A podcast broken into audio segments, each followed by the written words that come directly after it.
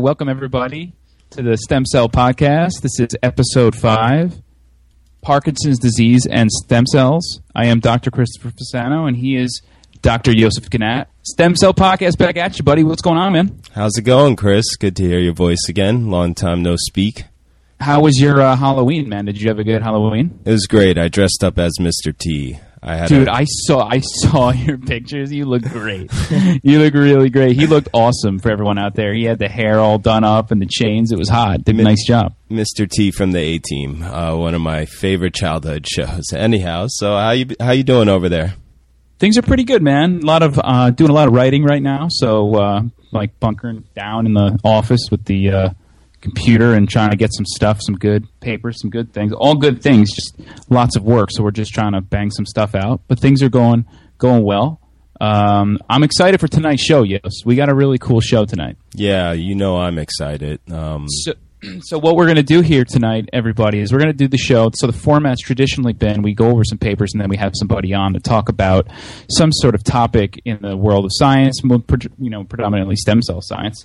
Uh, tonight's episode, we're not going to have a guest. What Joseph and I are going to do is we're going to feature a disease. We're going to talk about Parkinson's disease, and we're going to talk about how stem cells can hope to one day combat, cure, and get rid of that disease. And it's something uh, dear to Joseph and I's heart because we actually do this work every day. So um, we're going to start the same way. Josef's going to give us a little science roundup, and then we're going to get right into the uh, to the topic at hand tonight, Yo. So come on and take them down the road. Yeah, uh, unfortunately, some news came out actually today uh, that the World Meteor- Meteorology uh, Organization said that we are now at 393 parts per million CO2 uh, oh, for the yeah. first time in like 800,000 years. So that happened.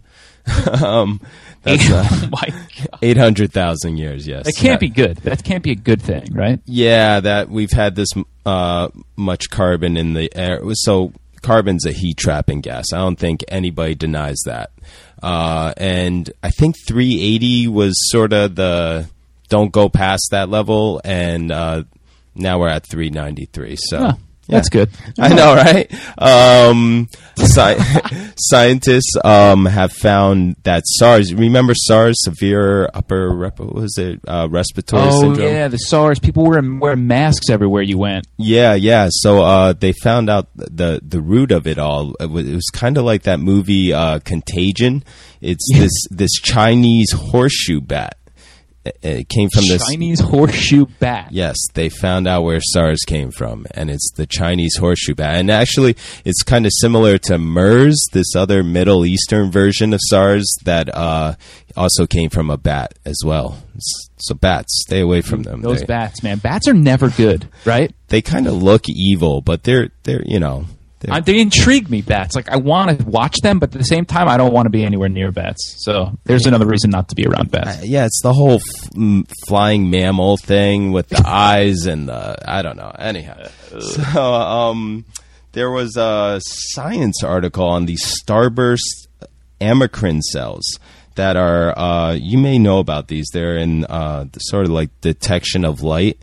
Um, and there's an off state, which is when they're uh, decreased in light, and then uh, on states where these sacs or starburst amacrine cells, that's kind of a funny name for them, sacs, uh, they, that's how they detect motion. And uh, the study found that was mediated by SEMA6A, and it's uh, plexin receptor plex A2. So I thought that was interesting. The plexins huh. and the semas, semaphorins. I always see I always see plexins around town, you know, in, in like the world of science. I always see plexins popping up, but I don't really know too much about plexins. I'm not I'm not good with my plexins. I like that name though. It reminds me of suplex. Remember that move in uh, yes. wrestling? Yeah. The suplex. Yeah, in wrestling, they used to pick them up and slam on. Everybody out there remembers the suplex. if you grew up watching uh, wrestling as a kid. Um, let's see here. There was a, t- a study that came out. I, it showed that I was listening to a podcast of a guy who was talking about a tenfold increase in retractions, while at the same time there was a 24 in, uh, percent increase in publication. So, you know, a quarter more. I, I forget how many. It was like a 10 year period where they had shown like uh, 10 or 20 year period that there's a you know, there's just way more retractions now, essentially. uh, than there used to be, and uh, they were saying where the causes of this, and it's a lot of the pressure on PIs, and they said some uh, uh, some insane amount of millions of dollars, like hundreds of millions, are uh, go to PIs who double dip in the idea for grant funding. Oh, yeah, really? yeah. Use the same idea for multiple uh, funding apparatus, and um, You know, yeah. Wow, that's wh- where was this, Joseph? uh, this was a podcast I was listening to on Science and the City. Wow. And yeah, they That's they had cool. these authors who did the meta analysis of you know paper retractions, and this is coming on the heels of that science uh, article that we were talking about the investigation on um, the journals that basically were yeah, yeah, yeah. you know they didn't do their due science. It was a total made up uh, submission for publication with horrible controls and. But um, yeah, so it seems to be a problem generally in the field that uh, there's just too much pressure to publish, and um, I don't know. That's sort of the state of things. I mean, you know, this is this is like an interesting thing because I've read I've read about this too. I've also seen um, and uh, kind of understand some of those some of those pressures, like with the grants. And this is, you know, we could talk about this, and I think we should, Joseph, because it's interesting. They changed really the rule, and this is won't get into this. We'll just quickly say they changed the rules with new submissions for grants for the government. So you only get two chances. You know, that's it. So if you submit, if you have an idea and you want to get it funded, you submit a grant, and they, you know, score it, but not great. You can revise it, but you only get one revision. If that does take, it's done. You can you can't submit it again. The next grant has to be, I think it's something like at least fifty-one percent different, or something crazy. Uh, and for young investigators who don't have many avenues, right? If you close all three, what happens? Yeah, yeah. So it's an interesting thing. So that's a cool, that's a cool study. I'll Well, yeah, that out. yeah, tenfold increase uh, in retractions it, with a twenty four percent overall increase in publication of the same period. So that's uh, we're talking about, you know. But anyhow, moving on, there was uh, another study that I want to bring to your attention. There was a paper that came out describing a decrease in anterior cingulate cortex activity. Um, was associated with uh, a higher rate of prisoner recidivism, or you know, basically prisoners when they're released from prison going back into jail. Uh, uh, the, there was a twofold increase in the amount of prisoners that um, had this decreased anterior cingulate cortex activity that correlated with a twice the rate of um, recidivism over four years, which I, I thought, you know, just we should discuss maybe how this can be. This was the first study to do this uh, to show this sort of you know brain related to essentially prison population dynamics and crime rates. And it's you know you wonder how far this is going to go with the court system and lawyers you know argue, arguing that their client uh, either has this genetic defect i forget which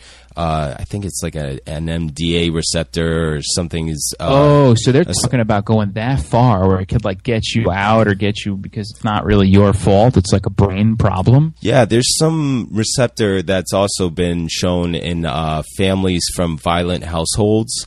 Uh, if you have this, I think it's an AMP or an MDA receptor mutation where uh, there there's also an increased rate in um, in uh, in the bill, you know, and going to prison essentially. So these prisoner studies are pretty fascinating because something like I, I forget the stats. It's some like thirty to uh, fifty percent of all. Uh, what is it? It's eighty percent of crime are committed by thirty.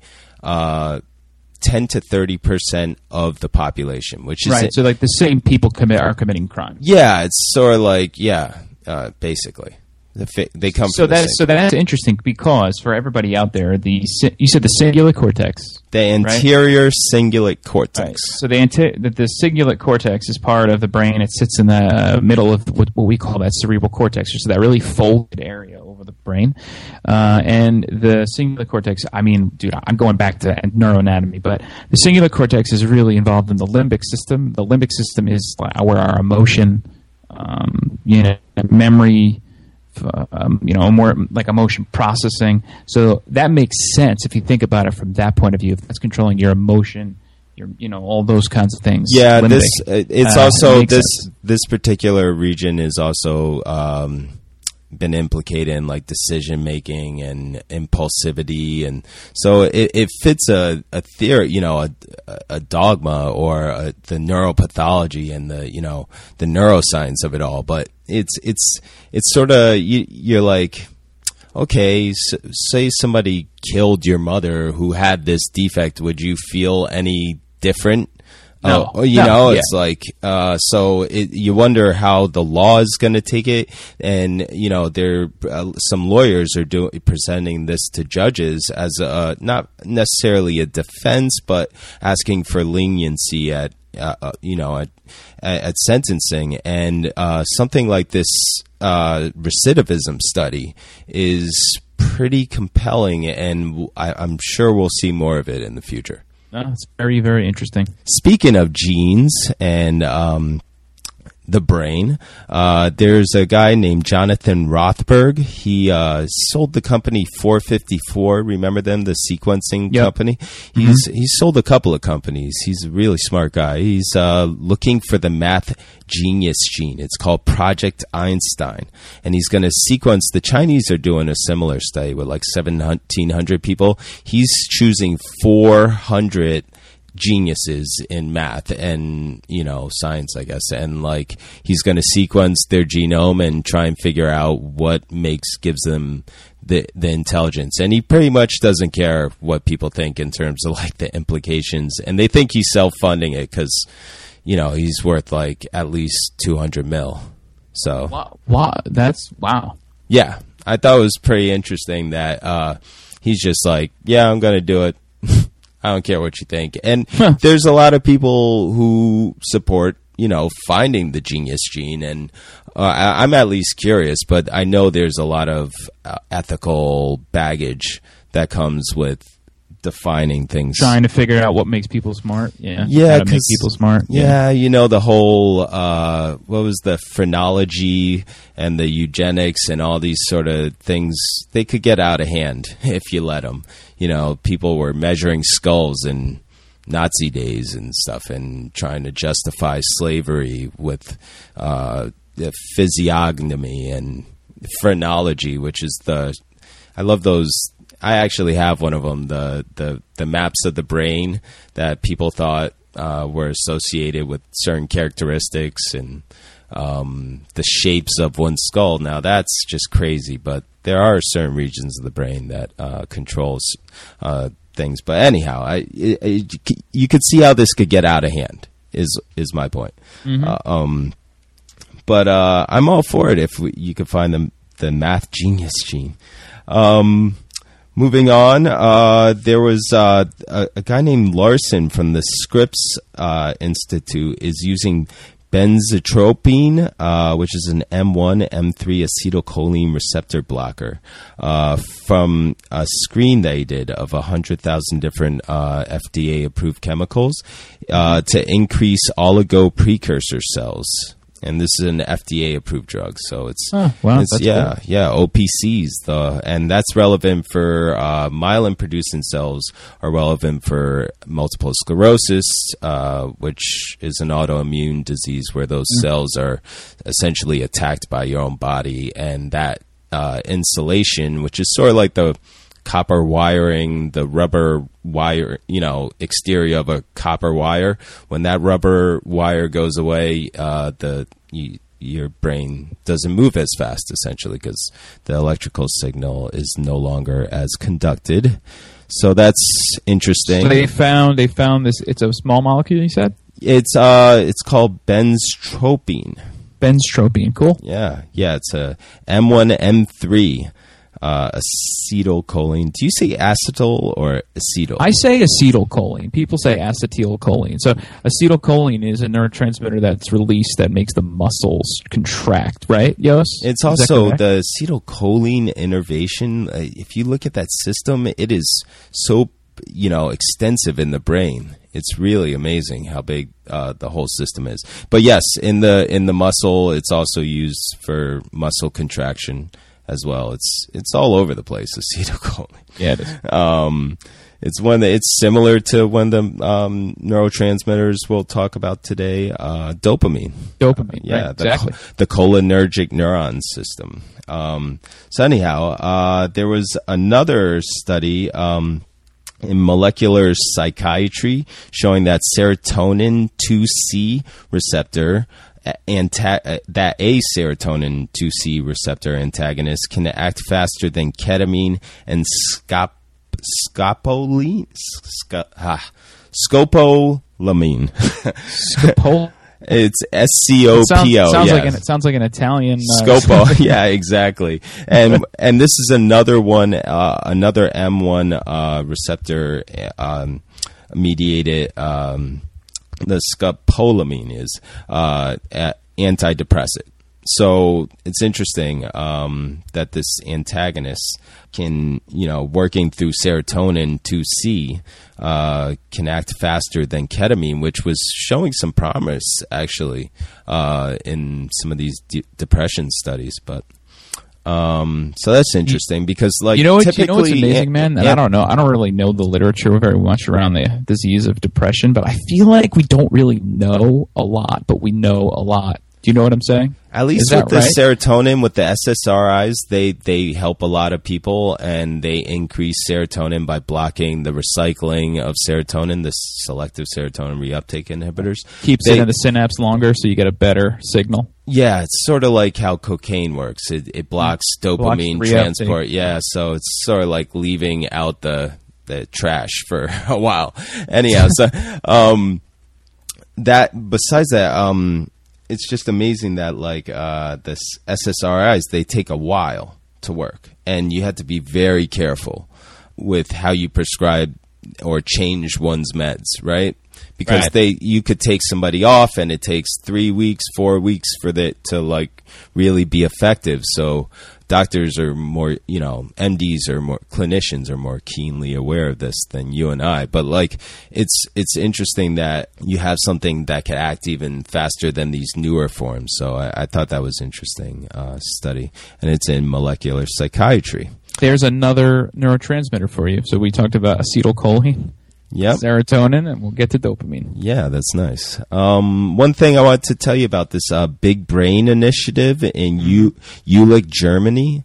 Uh, that's with a J, Jülich, uh, Germany, and it's uh, involving seven thousand over seven thousand slices to create this 3D high resolution map of the br- human brain. Wow. Yeah, which is, and you know, you know more about the Allen Brain Institute than me, and I, I love that website. But this one I got access to, and it's really, really cool. So I recommend the Big Brain Initiative. I like that. Big Brain Initiative. I like that, man. Yeah, and uh, just want to alert the audience to some uh, papers out there involving interneurons from uh, Scott Baraban's group uh, in Nature Neuro, describing um, the generation of human um, interneurons from human embryonic stem cells and the implantation into the cortex and hippocampus. And uh, Suchun Zhang's group has uh, uh, done some similar exciting work in uh, Nature Biotechnology, uh, describing um, a cure. Curative model for uh, me- mesiotemporal. Do you say mesio or mesio? I say mesio. Uh, I say Mezio. Mesio, okay, mesiotemporal I don't epilepsy. know, though. Know. Mesiotemporal epilepsy. So, um, interneurons are sort of like the brake cells. So you have excitatory neurons, and then you have interneurons, which are inhibitory generally, and they uh, are useful for things like epilepsy, where you have too much neuronal activity. They could act as neuronal brakes. Uh, so interneuron Slow it down. Yeah. yeah, interneurons are uh, just as important as the excitatory ones, and there's that nice balance. It's the sort of yin and the yang of the brain, and um, it's a big field, and um, generating them from human embryonic stem cells, we we will definitely get to in the future. Yeah, we will for sure. Yes. So um, I don't know. I think uh, that's a good science roundup. I could talk more, but um, I think No, we- that was, that's good. Let's but let's uh let's get everyone here into the world of stem cells now because I think we got a lot to talk about, man. I really want to make sure we talk a lot of different things. So before we um uh go there, Yos, uh just a quick uh, thank you to everyone out there for following us here. Again, we're at Stem Cell Podcast on Twitter. And what we're Stem Cell Podcast at gmail.com. Is that right, Yos? Yep. That's so correct. you guys can like you know get at us, let us know what's good, what's not, what you want to hear, or any comments. We just got some great ones. We really appreciate the feedback. Yeah, especially uh, we on the Facebook page, we, we've gotten some really great feedback too. So uh, feel free right. to yeah add some some more on iTunes because that really helps get us out there. So uh, spread the word. So Parkinson's disease. So we're gonna we're gonna focus the rest of our time here on talking about this disease and talking about really the crux of it, Joseph. Really for everyone there, this is a podcast, and we are stem cell scientists. So we're gonna put a focus on how stem cells are going to be relevant in you know curing this disease. So um, just for full disclosure, Joseph and I both um, are in this field, so we're, we're actively researching the disease and uh, therapies, or we hope to be therapies of. Uh, and we'll talk a little bit about how our work kind of fits in. So I'll, I'll turn it over to Joseph. uh, Yeah, I guess it's it's it's little- def- it's definitely good to give a little brief history of Parkinson's, and um, it's named after James Parkinson, who in the eighteen early eighteen hundreds really characterized a lot of the cardinal features of the disease, at least from an exterior as a clinician, you know, without uh, modern day microscopy. So um, he basically Parkinson's disease is caused by a loss of dopamine neurons. Uh, the the cardinal features um, are these Lewy bodies at a microscopic level, but um, in terms of behavior, uh, are the slowness of movement. Uh, I think the the the person who best uh, signifies the, disease is uh, Muhammad Ali. If you've seen him lately, he sort of you know embody, embodies the dis- the later stages of the disease. That sort of shuffling gait and um, Right, they have face. a rest. They have some of them. A lot of the a lot of patients have resting tremors. Yes. you know, they'll be sitting and their arm will just kind of continually be moving, um, and that can get you know eventually you gets a little bit stronger and makes the Yeah. dyskinetic and yeah.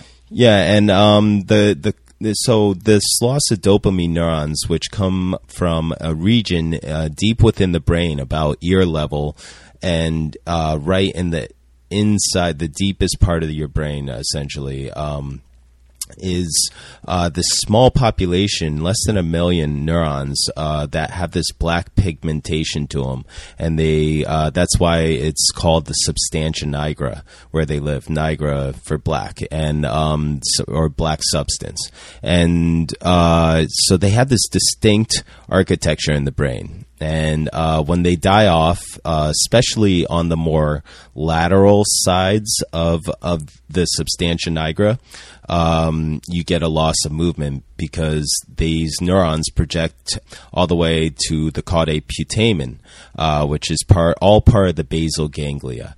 And uh, essentially, when these cells die off from the a9 region or substantia nigra pars compacta.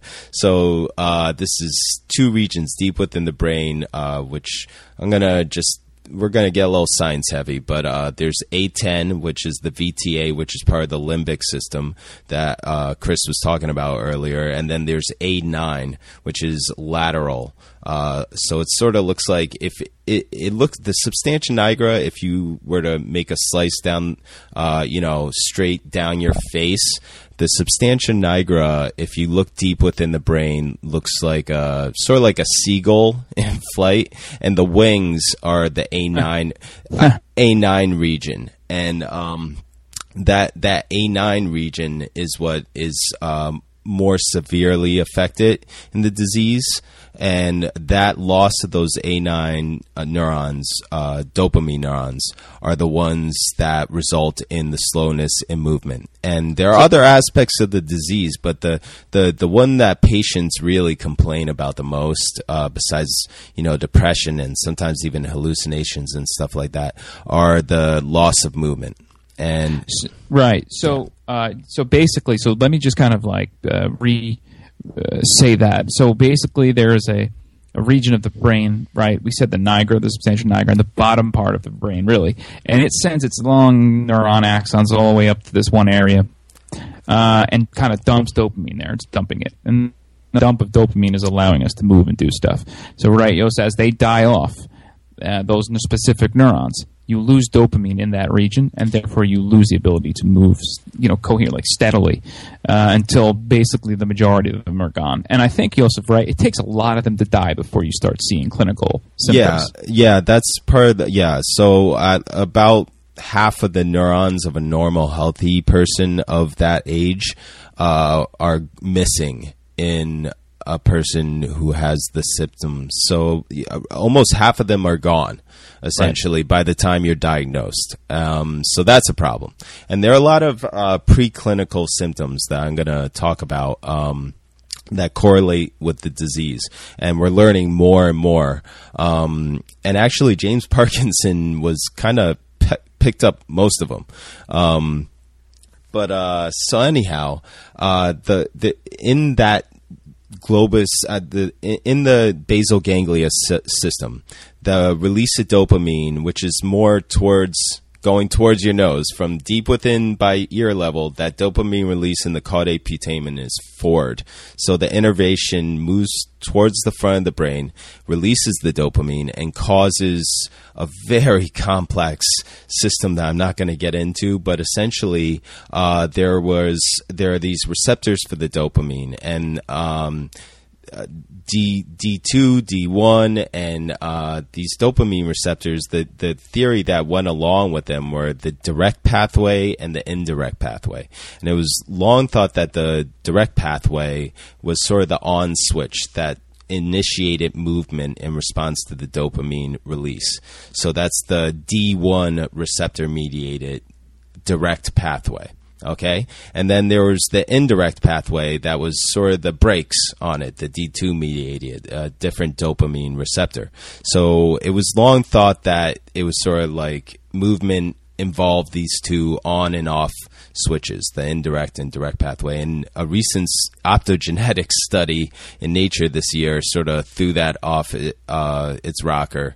Uh, the indirect pathway is more involved uh, than we thought in the initiation of movement. So it's very complicated, but I have to, you know, give uh, due diligence and mention the direct and indirect pathway. The direct, the direct. Sorry, confusing things I've ever learned. Yeah, the direct. Yeah, in neuroscience. Yes. Yeah, so I mean, for everybody out there listening, they're like, "What the hell did just happened?" um, it, I, I, still feel that way. I still when it, when I remember Yos, I remember the diagrams of it. I remember drawing them in my notebook. Like I can't figure what what's the positive. It's like inhibiting an inhibitory circuit. Yes, positive circuit. Yes, because it goes from the globus pallidus to oh. the subthalamic nucleus, and then all the way up to the cortex. The thalamus is involved. So which so uh, so this is a good point though for everybody there, just to understand how how crazy this disease is. So you hear how complicated we're talking about all these different systems and different things but it's one set of neurons. Yes, and it's one. a very small population. Like relative to uh, the brain, it's uh, the equivalent. If you had a hundred thousand dollars, we're talking about one dollar. Okay, in scale wise, so there's a very small population that is responsible for a lot of movement, and that's probably why it's deep within the brain. I mean, it's and and it has this. We actually don't know what the neuromelanin is really all about. Um, that's the pigment, the neuromelanin. Yeah. That's that's what makes it black. Yes.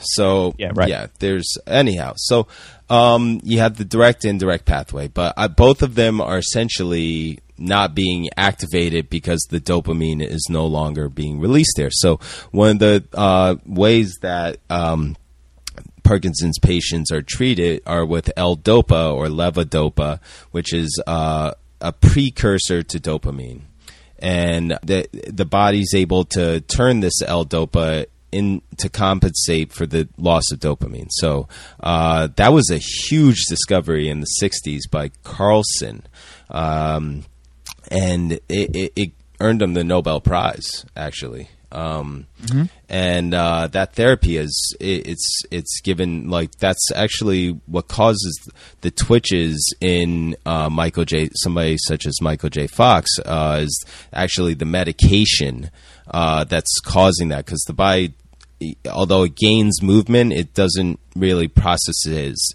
uh, process it um, as as it normally would, obviously, because the loss of wiring is not there. Uh, so- Right. So basically, you're just take you're just taking this uh, drug, this precursor, if you will, and it's just making the. Right? It's just like you know bursting in dopamine. Yes, it's it's sort of like the precursor. It's like filling up the tank, and it's systemic.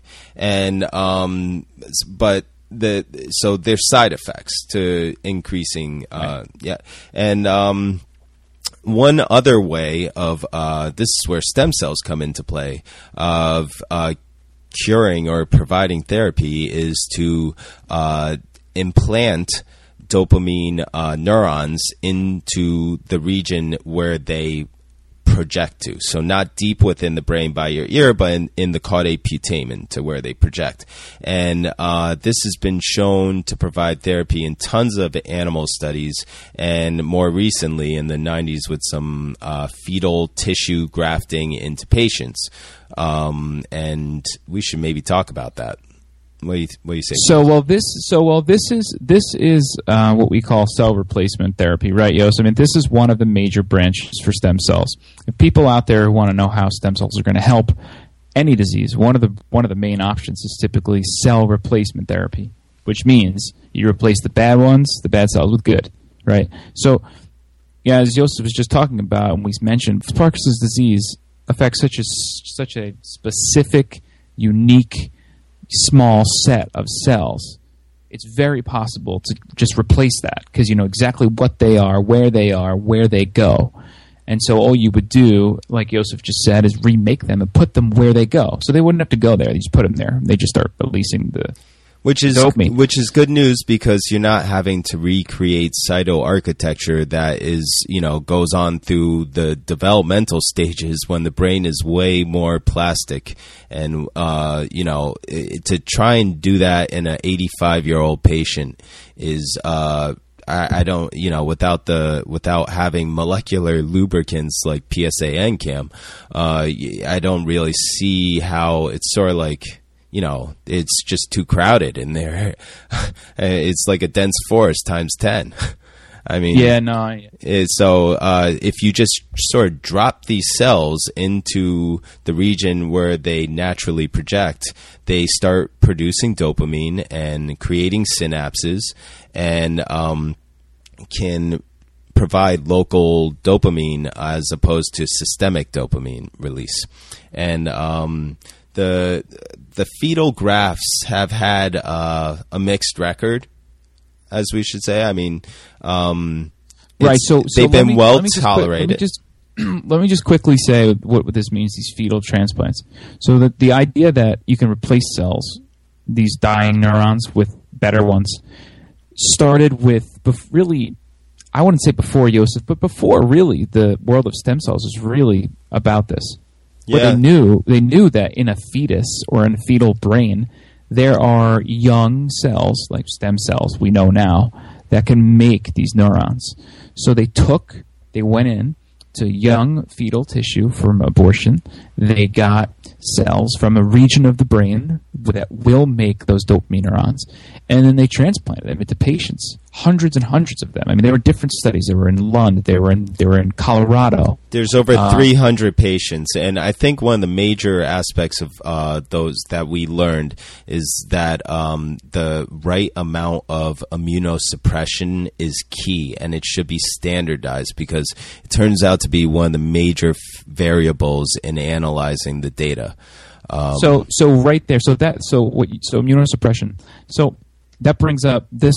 So fetal transplants. We got good things. People got better. Right. There were some people that improved. Some people didn't. You know. But there was it was good. The problem, a, it comes from a fetus, and b, I mean, which is obviously a major problem. Right. yeah, And you can't B, just go buy one, and then, you know no, it's like and, and and B, it's not my it's not my genes. That's not me. So which means my body's going to reject those cells because it doesn't know it. So I have to be immunosuppressed or immunocompromised. Basically, you're yeah. you're telling your immune system to just chill out. You know, like don't worry about these foreign invading cells we're putting into your body. You know, which obviously is not a good thing, but it's the only way they would take or stay. So that's what Yosef's saying is what they found is that that that that, that regime that, that that that kind of treatment has to be optimal for order for to get good cell survival. So over 300 people in the world have received this, and actually, uh, the Europeans are starting a new initiative um, to do this again. So uh, that's exciting. Um, but again, it's it's sort of a scalability issue. Uh, you can't just readily get this tissue; it has to be donated. There's obviously the uh, Catholic Church and other uh, bioethical issues uh, with doing these uh, surgeries, and um, And then right right around there, Yosef was the base. well, it was the Mid-nineties. Yeah, yeah. Uh, it, it was great because human embryonic stem cells came online uh, through Jamie Thompson. Um, when was that? In the late nineties. So I think it was around the it, that was right then around mid '90s. They were doing those mouse embryonic stem cells. Uh, Ron Mackay at the NIH. That was where Lorenz Studer was, and they were showing for the first time they can make a transplantable set of dopamine neurons from embryonic stem cells. These were mouse that you can implant in, in an animal and and have a potential source besides fetal. Yeah. Um, of dopaminergic neurons for transplantation, and that kind of started the the stem cell and Parkinson's boom. Yeah, and it's actually you don't actually need that many of these cells to uh, have an effect. So we should talk about how we, as scientists, model the disease. Um, one way is through uh, mice that or rodents, uh, rats that have uh, hemiparkinsonian lesioning, uh, where we essentially use a, a dopamine analog that's a toxin that produces these free radicals and kills off uh, dopamine neurons. It's called 6-hydroxydopamine, and uh, when the cells take them up, they essentially die, the dopamine neurons. So we can remove them or you know kill them off uh, on one side of the animal's brain, and then it can it will start to rotate.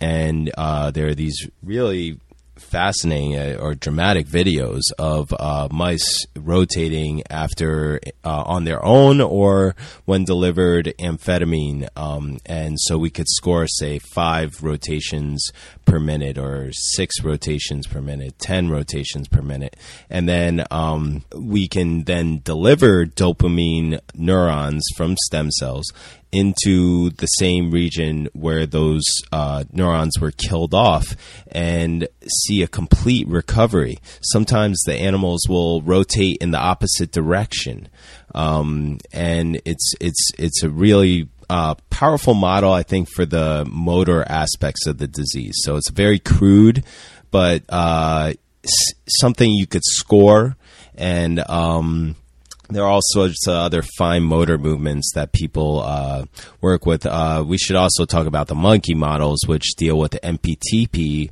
which was this drug discovered by Bill Langston uh, to cause Parkinson's in uh, these patients in the 80s that actually were taking a designer drug, which they thought was China White, and it wound up giving them Parkinson's.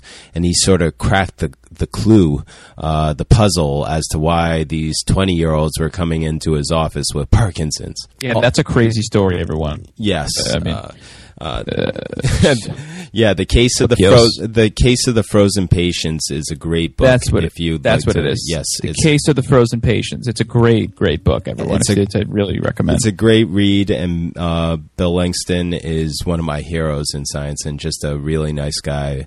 I had the pleasure of uh, having dinner and um with him and his wife in uh, Bellagio, Italy, for the Neurostem Cell conference, and uh, Oh, I- that's a lovely place. That's a lovely place to have dinner with a man like that. That's awesome. Oh man, right on Lake Como. Uh, the Oh, place is like there. yeah, the Swiss Alps in the background. It's just a very special place. That's where uh, Padma got married to Luke Skywalker's dad or something, and, and uh, that's where they filmed that scene. That palatial. Uh, it's just beautiful there. Anyhow, so. Um, where was where's uh, so he discovered guys, so we were talking about the models. There's the 6-hydroxydopamine, which selectively kills off dopaminergic neurons, and the MPTP that just is this drug that causes these Parkinson's-like symptoms. Yes, so MPTP doesn't really work out so well in rodents, but it works really well in primates and humans, unfortunately. And um, so that's one way of modeling it in monkeys. I don't do monkey research, but um, I uh, I definitely do uh, rodent research, and hopefully that doesn't offend anybody. But um, we are very careful in our protocols and making sure that the animals uh, do not feel pain uh, when we're doing these procedures, and um, we do uh, really work hard to make sure that. Uh, they are taken care of, and um, sort of like I have to say, but if you want to make an omelet, you have to crack a few eggs, and unfortunately, that's that's part of doing uh, this research and uh, determining the safety and the efficacy of stem cell derived dopamine neurons. So exactly right there. So what you had now, everybody, is you knew a certain set of cells are dying. So let's try to make them. So we can get them from fetal or aborted tissue, which is not really the best option.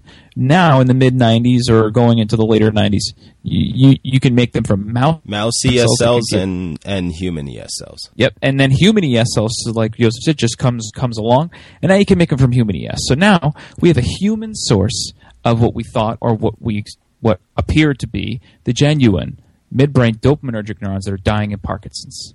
Uh, and yo, so why don't you pick up the story from this point? I guess. Well, yeah, I mean, I really find the uh, evolution from where human ES cells, because let's be honest, it, we weren't, we can make them, but we weren't very efficient at it. It was about 5 to 10%, even the best protocols of the graft.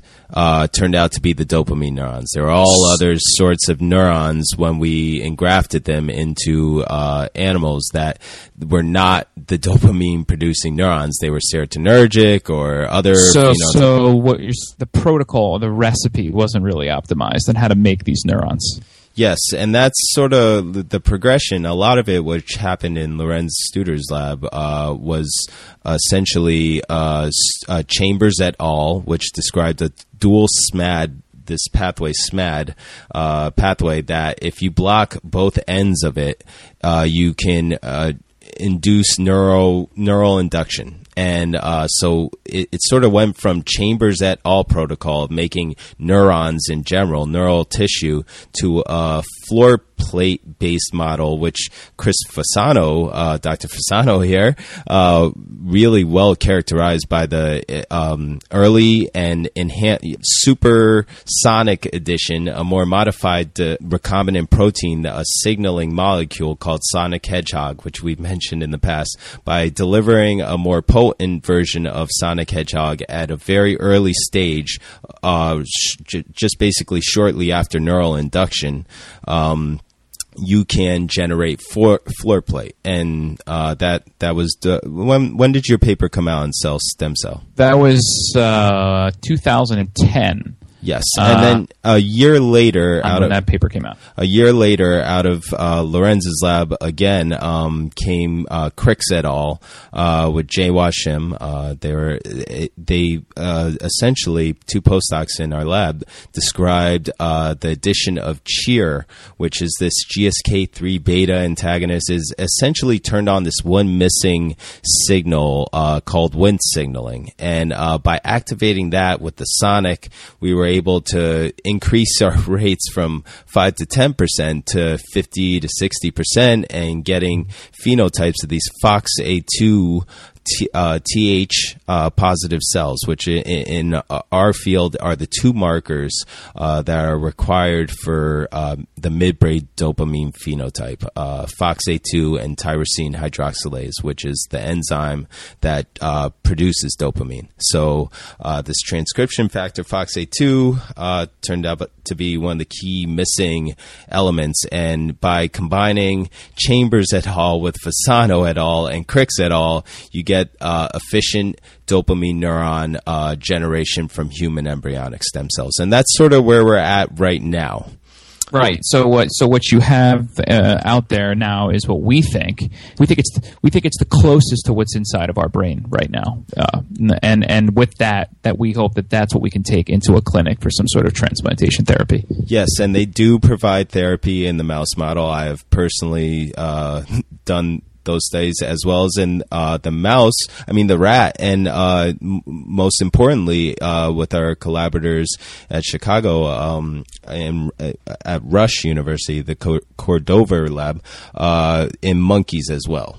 Uh, so which is which is which is amazing. Yes, because uh, that's sort of I mean Malin Parmar's group uh, was uh, around the same time working uh, with the cheer the I mean the Wnt activation as well. But I think what uh, really brought that study together was the monkey data. So. Um, these uh, these cells survive and implant well, and um, we we think uh, in terms of the feel for Parkinson's, uh, this this has a lot of potential. It's a lot better than it was looking before, at least from the human embryonic stem cell side. I should also mention, uh, while we're talking about therapies for Parkinson's, uh, that's come online as of recent is uh, deep brain stimulation, because uh, when these dopamine, when that circuitry goes away, uh, you have what's called an overactive subthalamic nucleus, and if you can tamp that down with uh, Arnold Krickstein's group has shown uh, with interneurons or with uh, something like deep brain stimulation, um, you can sort of calm the system down because it seems like if it were overactive, uh, you would be hyperactive, but it's the opposite, as is with a lot of things in the brain. But um, yeah, so deep brain stimulation is not a stem cell therapy, just so everybody's clear. Yes, it's implanting it's, it's, electrodes. Yeah, they basically go in and they fry some of your circuitry. They like kind of they kind of like you know recircuit it, kind of reroute it. Well, it, frying off. You could turn it on, or you could excite or decrease depending on the setting. So uh, I've uh, actually seen I've actually seen those surgeries when I was in uh, graduate school uh, there it was a uh, a researcher there studying schizophrenia and Parkinson's, and he was an MD, and he would do these, and I got to go in and observe it. It's wild. It's nice. so wild because nice. the patient is awake, you know. Wow. Because they have to monitor it as they're advancing this into their brain. Yeah. It's it's, it's yeah you it, is, it is effective. It is effective in the later stages of Parkinson's disease. It does help. Yes. So uh, that that's the state of a lot of uh, aspects of the disease. I should also mention that there's a lot of genetics coming online. Nine out of ten times, though, we do not know what is causing the disease, the etiology of the disease. We, uh, but it appears about ten percent of the cases are genetic. Uh, there are all sorts of mutations, LRRK2 being the major one but I think one thing that characterizes uh, Parkinson's disease is something that, again, Bill Langston uh, has been uh, a pioneer in, and in is that it's essentially a chronic synucleopathy disease. These uh, synuclein aggregates that uh, form these at the end of the, Lewy bodies uh, are these. Um, deposits that show up in the neurons before they die off. And um, the pathology of synuclein accumulation uh, in uh, neurons before they die off is one of the most common themes in Parkinson's disease. And uh, now there's all sorts of alternative uh, theories coming online uh, dealing with these uh, synuclein uh, aggregates, and um, including the enteric system being uh, affected uh, before anything else. so one thing that even James Parkinson noted, uh, which we now know, is uh, that Parkinson's patients have a lot of uh, trouble with constipation and bowel movements, and uh, IRB, uh, all sorts of gastrointestinal problems are common in Parkinson's disease. Another strange mystery: uh, sense of smell goes away, which is also uh, dopamine neurons are within uh, the uh, the nose, and um, they appear to be affected as well.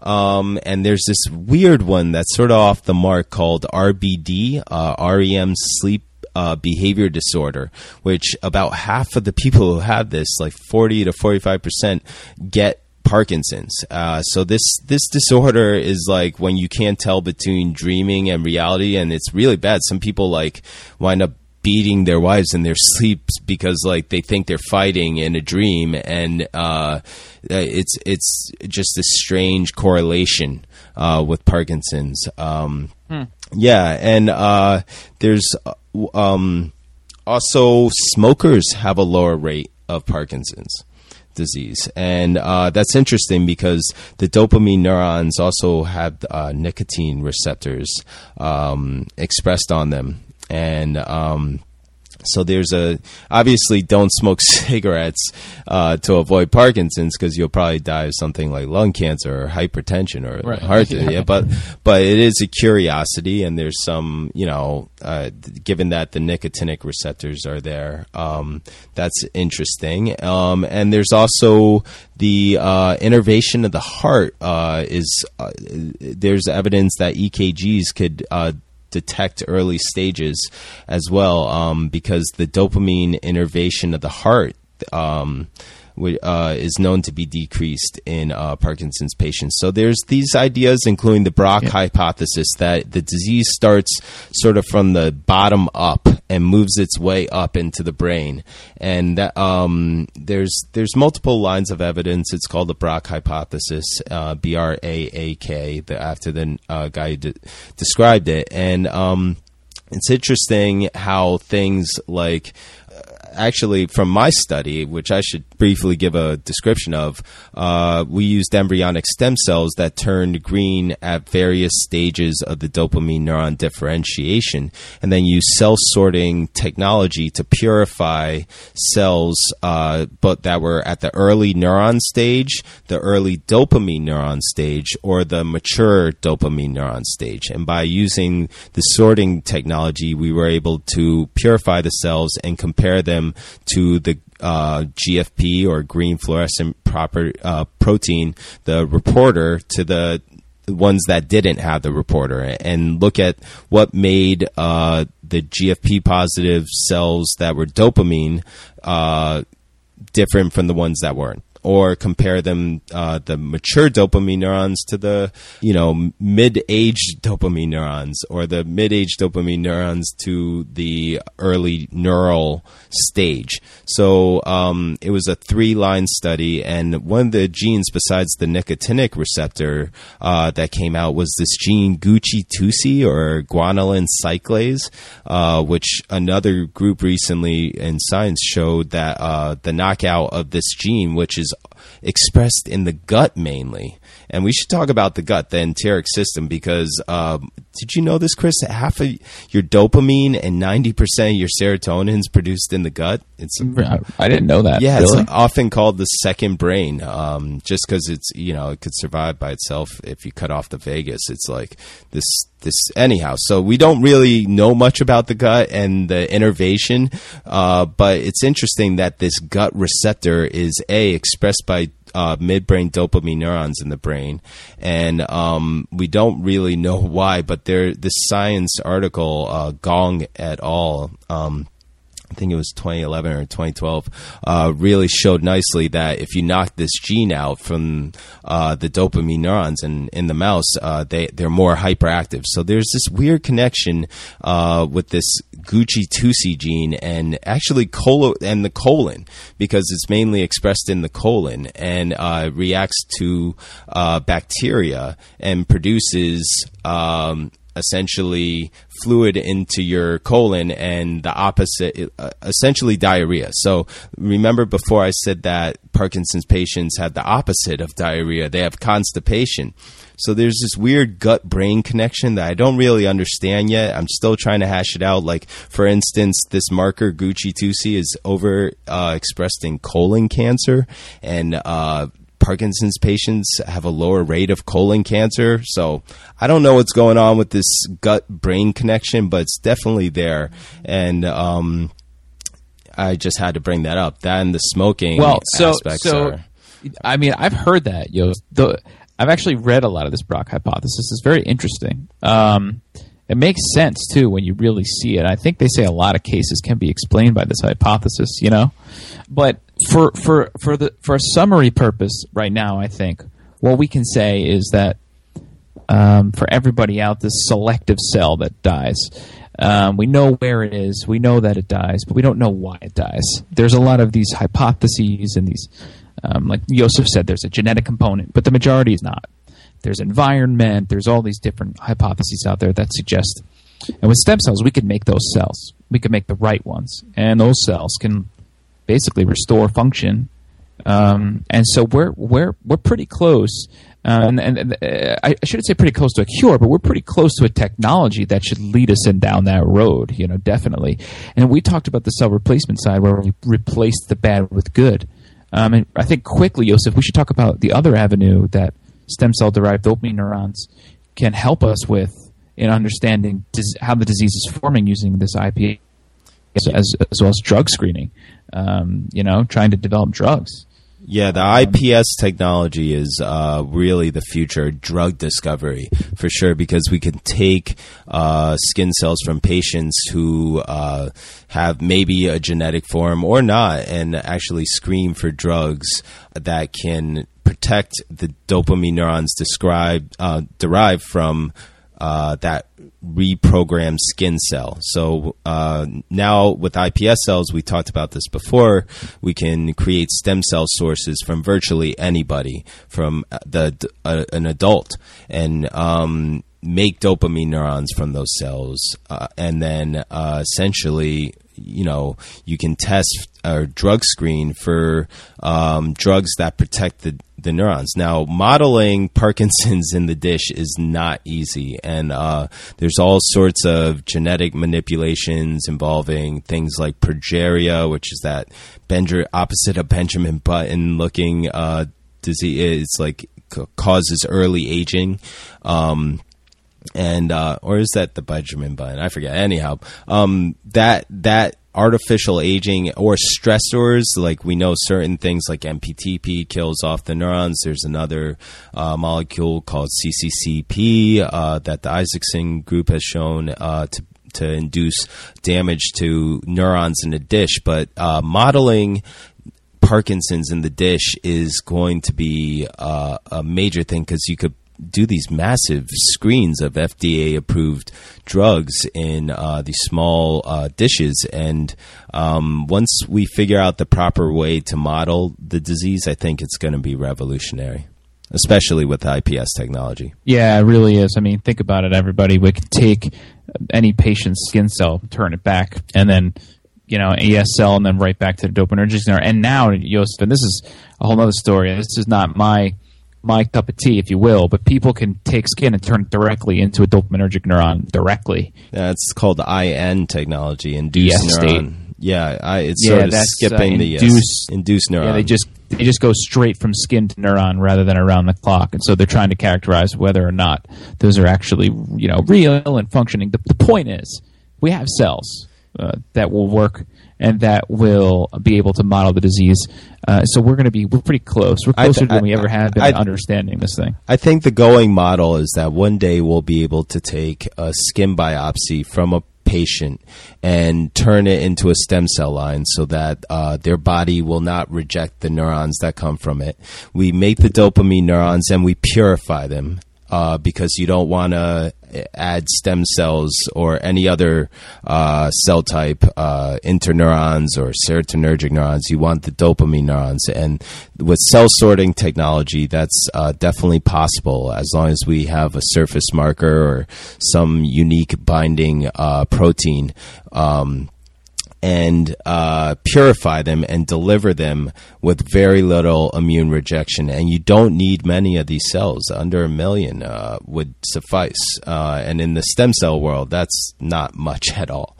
So um, right, and, and, we talked about that immunosuppression therapy previous, right? We remember we said that because it doesn't come from you, your body will reject it. Yeah. So, so, you don't have that rejection. Yeah. Uh, there was just that paper that showed that we talked about. I think last time, right, Joseph, with the monkeys, where they put made iPS cells for monkeys and put it back into the same monkey. They yeah. used dopamine neurons. And yes. Saw that. Yes, and we should also mention that um, the the disease. There's various reports that um, the disease could uh, spread to the transplanted tissue.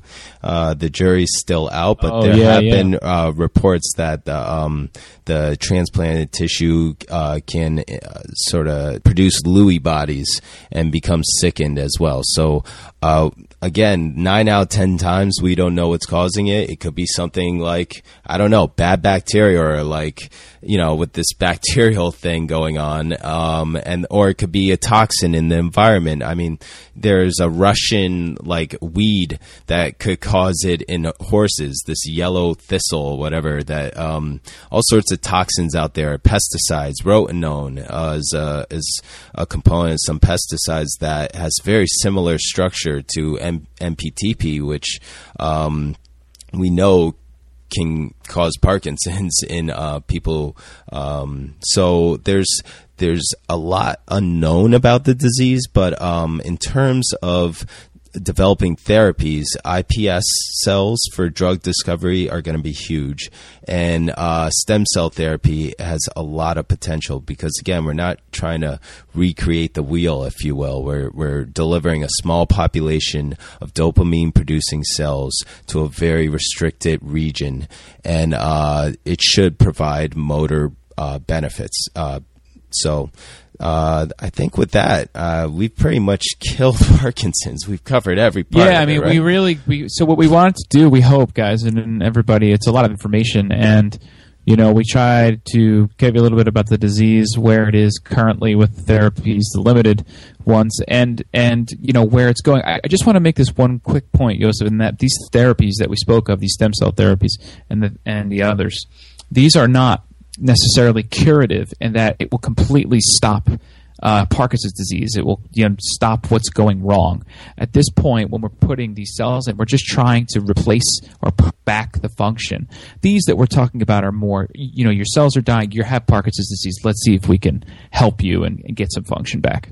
Yeah. So um, with that, I think we should really wrap it up because um, there's not. If we start talking more about uh, alternative things and uh, I know, yeah, I know. but you know, the, the, there's something to be said for it. I mean, the, this uh, the data that I was citing comes from this Honolulu study of you know World War II veterans who they had complete records of and their symptoms and uh, were able to do post mortem studies. So there, you know, I, I think. Um, um, some of the early diagnosis uh, will involve things like loss of smell or RBD and um, that REM sleep disorder and constipation. And um, they are even doing a sound project where uh, people uh, call in and the computer can scan and detect minute changes in uh, Parkinsonian like voices. So I think uh, you know we're making a lot of progress. There's other aspects of the disease that we're really starting to incorporate, but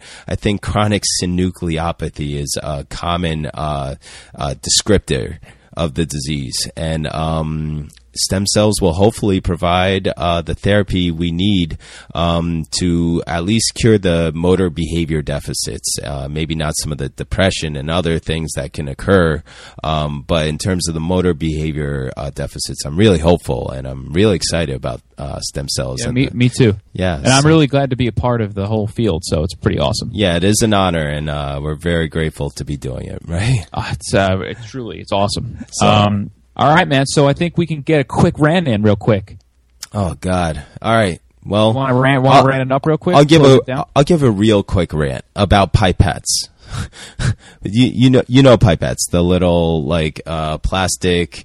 Uh, how would you Oh, describe know a pipette? pipettes. Yeah, describe a pipette. Um, you, you always see scientists little- holding these guns, these little tiny like Yeah, they look like little handguns, and we use it to pick up liquid and then put liquid in other places, It's like a liquid transfer thing. Right. Uh, and so they're these plastic ones, and I hate it when they're stuck together. So you pull one out and like five come out. I hate that. I really hate that. And so some companies, I think, have figured this out that they should separate the pipettes so that doesn't happen. And another thing I hate is when uh, people put them in the opposite direction and you pull it out and you, you know you get into a, a zone where you're just opening up the pipette. Instead, it's backwards. I just hate that. Uh, this this something really. Oh wait, you're talking about the glass pipettes?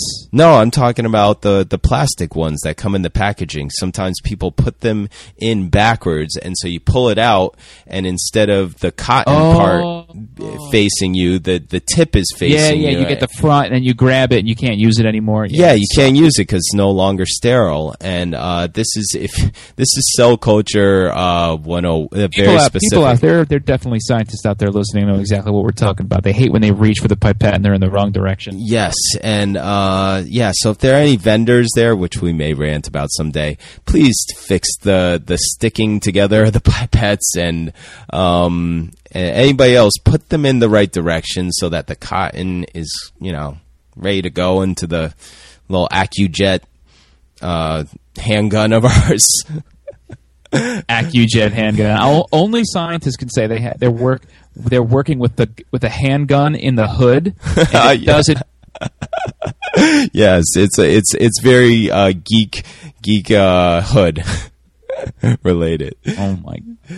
Yeah. So right, man. on Well, that listen, wrap, thanks for thanks for an informative, awesome episode. Let's take them out of here, and we will see them on the next, and you, my friend, on the next episode of the Stem Cell Podcast. yeah, and I promise it will not just be us next time. We'll uh, expand our horizons and keep it fresh with some great scientists. Have a good one, man. All right, Chris. Talk to you later, brother.